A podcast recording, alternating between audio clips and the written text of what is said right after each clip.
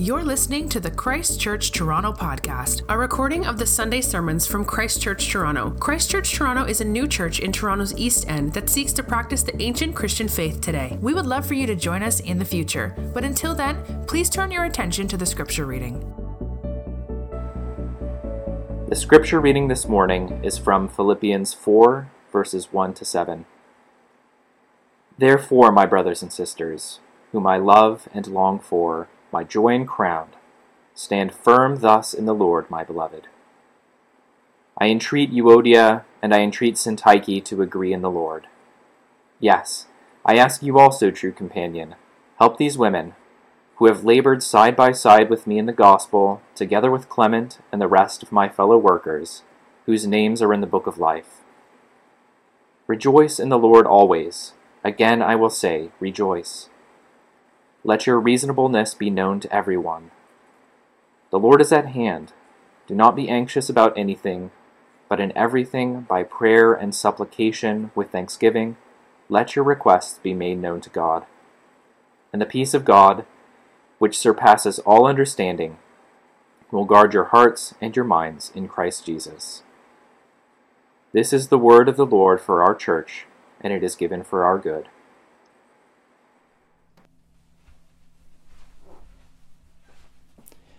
Well, thank you so much, Micah. Let's pray and ask for God's help as we turn our attention to this passage. Would you pray with me? We are gathered here to encounter you in your word, O Lord our God. So, as you promised, would you come and draw near to us, be gracious to us in our seeking, show us what we need to see, teach us what we need to learn, speak to us those words our ears need to hear. We pray this by the power of your Spirit in the name of Jesus. Amen. Well, the founder of the psychoanalysis movement, Sigmund Freud, over 80 years ago said, There is no question that the problem of anxiety is a riddle whose solution would be bound to throw a floodlight on our whole mental existence. Freud's understanding of anxiety was if we could figure out how to deal with anxiety, we could get to the bottom, the foundational true human condition.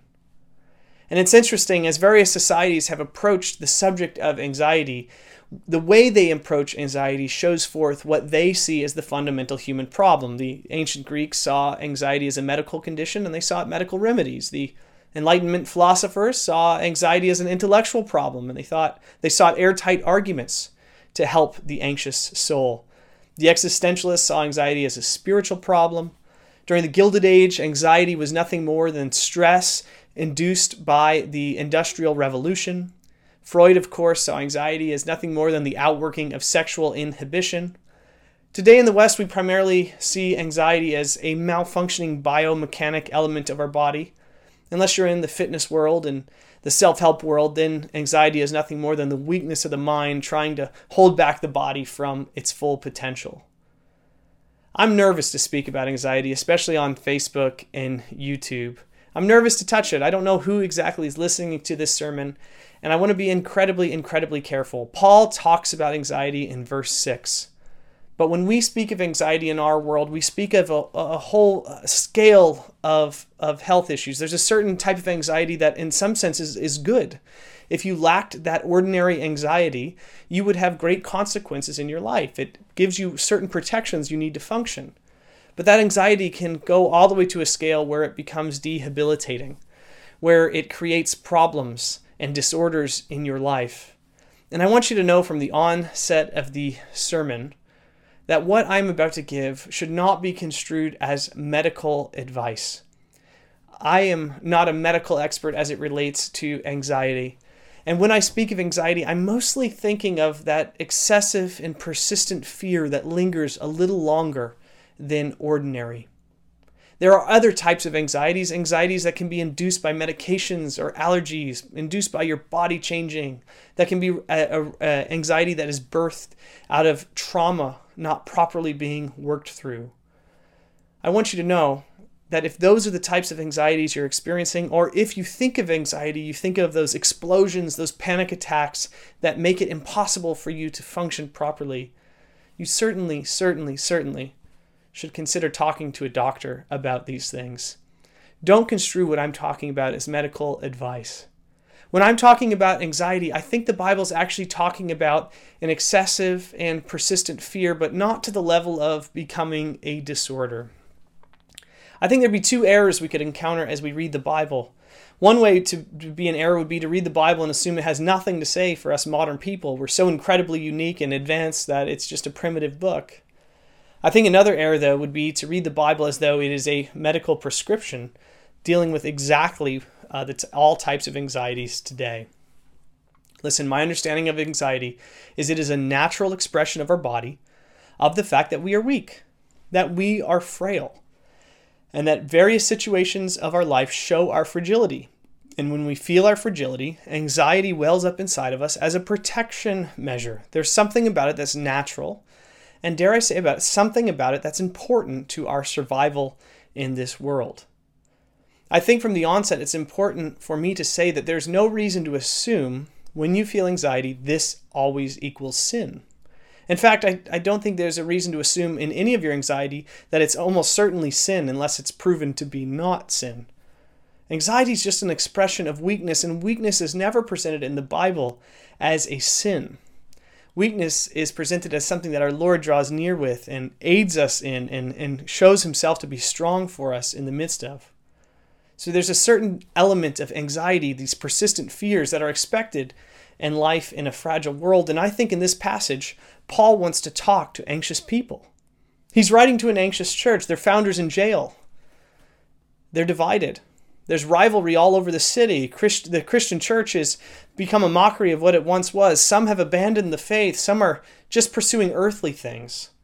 Paul actually goes out of his way this morning to address a particular fight going on in the church between Euodia and Syntyche, and he doesn't give any details about the fight. He just tells them to get along in the Lord. Paul's message this morning is a message for an anxious church. And I think it's a good word for us. We're an anxious group of Christians. I think we're wondering what it's going to be like to be a Christian as we increasingly become minorities in society. We're wondering how in the world we can maintain the faith as we continue to learn about things like residential schools and clergy abuse scandals. We're wondering how are we going to pass on the faith to our kids when there's so much abuse and even trauma that has come as a result of the work of the church. Well, it's in the face of this anxiety, I think Paul wants to teach us how to be, a non anxious presence to our city. And he's going to tell us there's something we must know, then he's going to tell us there's something we must do, and he's going to end our time by telling us there's something that we're going to find. So, Paul, to this anxious church, he wants them to be a non anxious presence of Christ in the city. And he's going to say, in the face of your anxiety, there's something you must know if you're going to stand firm in the faith. Now, where do we see that? Three times in this passage, Paul says, he uses this little prepositional phrase, in the Lord. Verse 1, stand firm in the Lord. Verse 2, agree in the Lord. Verse 4, rejoice in the Lord. This little prepositional phrase is so important to Paul, and that's why he repeats it three times. It feels like a refrain throughout his advice. It seems as though Paul's whole reason for writing the book of Philippians might be to address Euodia and, Euodia and. It seems like uh, he needs to deal with a major, major battle and fight that is going on between these two women, his fellow co workers in the gospel. And while we would want Paul to let us know the details of the fight, and we want him to give an authoritative, nuanced answer to help these two women move forward, what Paul wants these women to know and what he wants the whole church to know is that before they're going to make any progress, before they can manifest a non anxious presence in their city, they must know where they are. They are in the Lord. Paul doesn't do this to say that their conflict is unimportant. He doesn't do this because he lacks the authority to actually render a verdict in, in the various conflict that's going on. I think he does this because he knows their conflict is, is a result of them not understanding where they are. They are in the Lord. Listen, when you have a bad dream, when you wake up, maybe you only remember it when you were a child, but what is the first thing you start to realize which breaks you out of the sweats, which gets you, your fear starts to dissipate? You have to figure out where you are. You're not drowning. You're not falling off a cliff. You're not in hospital. You're in your bed. You've been sleeping. You must have been drink, dreaming. And Paul is saying to the church in Philippi in this anxious time where there's these two warring parties, where these women seem to be really at odds with one another, he's saying, listen, you've got to understand where you are. You are in Christ. You are legally and spiritually connected with and bonded with the Lord Jesus. If the story of the gospel is true, that Jesus lived this ideal life, he died this martyr's death, and God was pleased with his behavior and resurrected him from the dead, that death could not hold him down, that death lost its power in Jesus, that Jesus was resurrected from the dead, never to die again, that he's now in heaven. If this story is true, and if you lay hold of this news, Paul is saying this is where your truest identity lies. Death can't hold you down. You are alive with Jesus. When you are loyal to Him, your faith links you up like a marriage, and you're bonded with Jesus. Jesus is like your member of parliament. He now represents you in heaven, and what He accomplishes and does for you, the benefits of it come down to you as part of the people that He represents. You are legally treated as He deserves to be treated because He chose to be treated the way you deserve to be treated. You are like a branch connected to the vine. You draw from Him into yourself the very benefits of His life so that you can taste and experience life unending even today. To the anxious and to the fighting, Paul wants you to know where you are. You're not just molecules colliding with other molecules in an indifferent universe.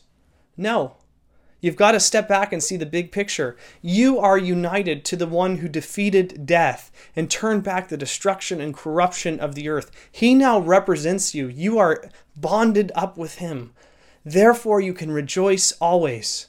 And when you get this, when you see this, the various nuances of your arguments become somewhat petty. They often begin to melt, and you have new courage in the face of anxieties. So, in a world filled with anxieties, Paul first says, You must know where you are. You're united to Christ. But in a world filled with anxieties, Paul then tells us there's something you must do. He gives three actual instructions to the anxious. He says they must rejoice in the Lord, they must demonstrate their reasonableness, and they must pray. Rejoice in the Lord, verse 4. Our, our minds think of sort of this individual happy person, but I am convinced Paul is saying this to the whole church. He's saying, uh, don't just rejoice and be happy, always thinking positive thoughts. Rejoice in the Lord. You as a church come together, sing, and celebrate what God has done. You are in Christ together. This is why I think it's so important that we come together and remind one another and sing over one another in our seasons of doubts and fears and anxieties what God has done. We remind each other of the truest story of this world. And we consider going home, maybe keeping the bulletin by our bedside, reading through the prayers again, singing the songs one more time, maybe going through Spotify and listening to songs that encourage and stimulate us to rejoice in what God has done. This is how we face our anxieties. But Paul goes on and says in verse 2, we also ought to make our reasonableness known. And in verse 5, sorry, this is the second thing he says. And reasonableness is difficult to translate. It means something like gentleness, maybe forbearance, or even moderation. Uh, it, it's referring to the idea that we're almost to be uh, self effacing. We're supposed to be famous for, are known for, the fact that we are self effacing, that we turn attention away from us. There's some kind of irony in what Paul is calling for. He's saying, be known for not attracting too much attention to yourself, being even tempered. Now, I don't believe that Paul's saying you should be known for being sort of unemotional. No. I think Paul is saying, though, that where you are located, your union with Christ, your connection with Christ, should be such a deep and core part of your identity that whether you are facing the greatest suffering you ever feel in your life, or you are experiencing the greatest victories and joys you will ever experience in your life, you have a sure and steady disposition. The loss of job doesn't devastate you. Christ is your rock. But major promotions and major influences in the world and, and status in this world don't become your foundation of your identity. You're steady. You're the same person you were prior to that promotion. Paul is saying this gentleness will destroy conflict in the church. It'll keep everyday fears and anxieties in check. Where do you need to work on this? Where do you need to avoid being self promoting? You might not be someone who promotes yourself publicly. Maybe it's just something you do in your heart. You demand recognition, you mock others. Listen, let your reasonableness, your gentleness, your moderation be known to all. Paul says, Rejoice. Paul says, Show forth your gentleness. In verse 6, Paul says that we're to pray. Don't be anxious about anything, but in everything, with prayer and supplication, with thanksgiving, let your requests be known to God. Now, I know in first read, this is the kind of frustrating Bible advice that, that drives you crazy. You know, in your daily fears and your daily worries and anxieties, just pray and you'll feel better. You know, I can hear people saying that now. I tried that. It didn't work. The more I pray, the more I feel anxious. Well, Paul's pushback to you, I think, would be to help you think through how your worries, how your anxieties work.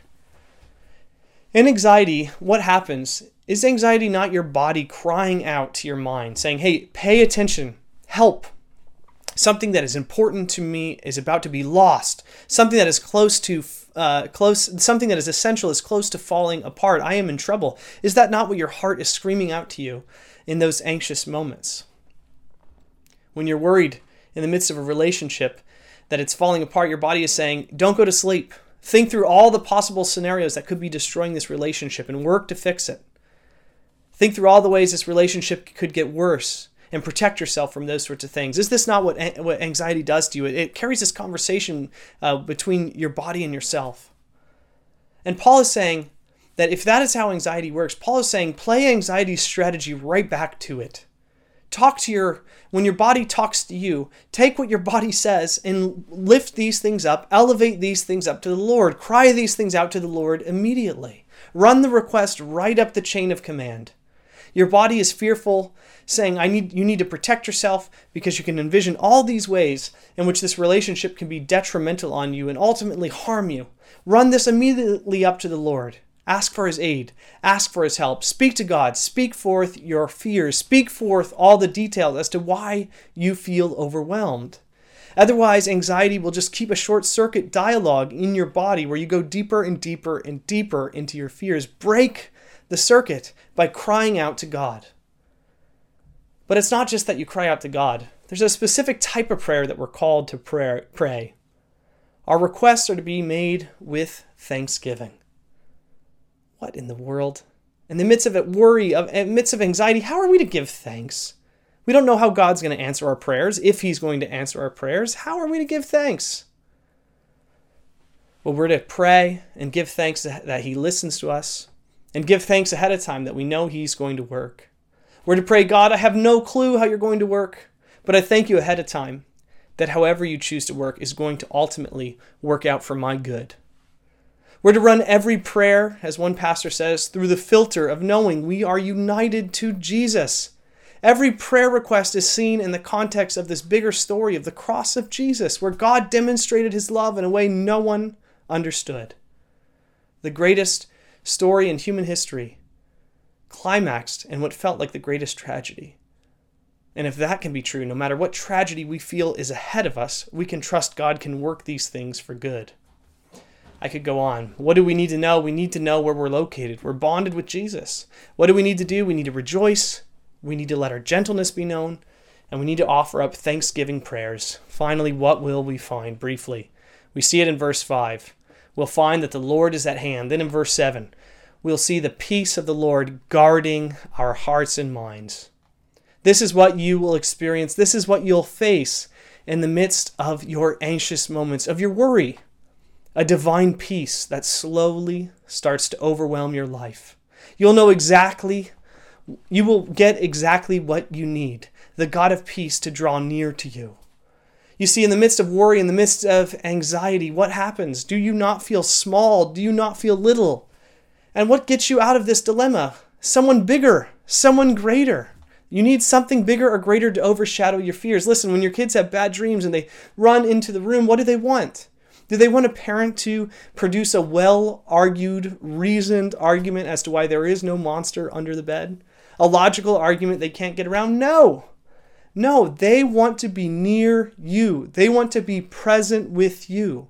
The monster won't get them when they are with you. They need your presence because you are bigger. You are safe.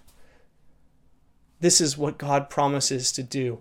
He will draw near. This is the experience of so many psalmists. The Lord is my shepherd. Though I walk through the valley of the shadow of death, I will fear no evil. Why? You are with me. This will be our experience over and over and over again.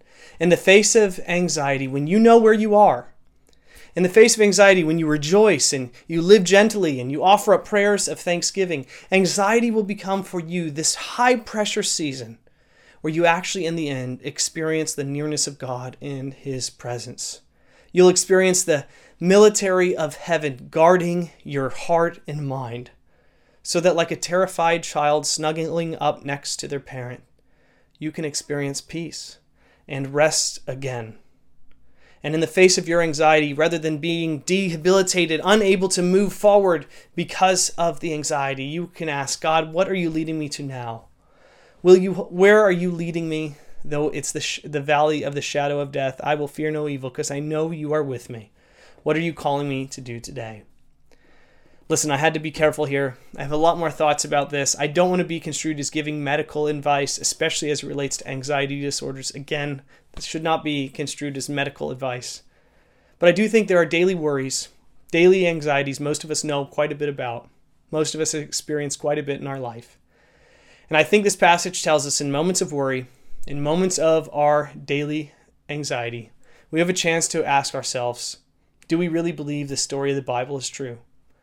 That the God who made the heavens and earth only by his word, that he loves me, that the God who sustains and ensures that the moon spins around the earth and that the stars are all in their place and that every molecule doesn't go rogue, that that God hears my prayers and draws near to me, that he sent his son to die for me that He's working in human history to bring about my good and my glory and my flourishing? You see, you'll never know what faith is and what faith feels like until you learn to express it in seasons of worry. When your mind is telling you God isn't going to come through, that He isn't good, that He isn't going to deliver, that He's abandoned you, that He's ignored your suffering, that you've fallen through the cracks of history, it's at that very moment that you will have to tell yourselves, that at the cross of Christ, no one could see any good ending to this story. As God's Son was sitting there embracing the suffering, as darkness came over the earth, that moment which felt like nothing in the world could be worse was the moment in which the greatest salvation, the hope of the world, the glory for all of God's people was won and brought and burst forth into this world. It's only in the moments of worry, only in those moments of sustained fear, that you can learn what it feels like to put your faith, however feeble and fragile it is, in Jesus. And as you put your faith in Him, you will experience the peace of God guarding your heart and mind. Let's pray.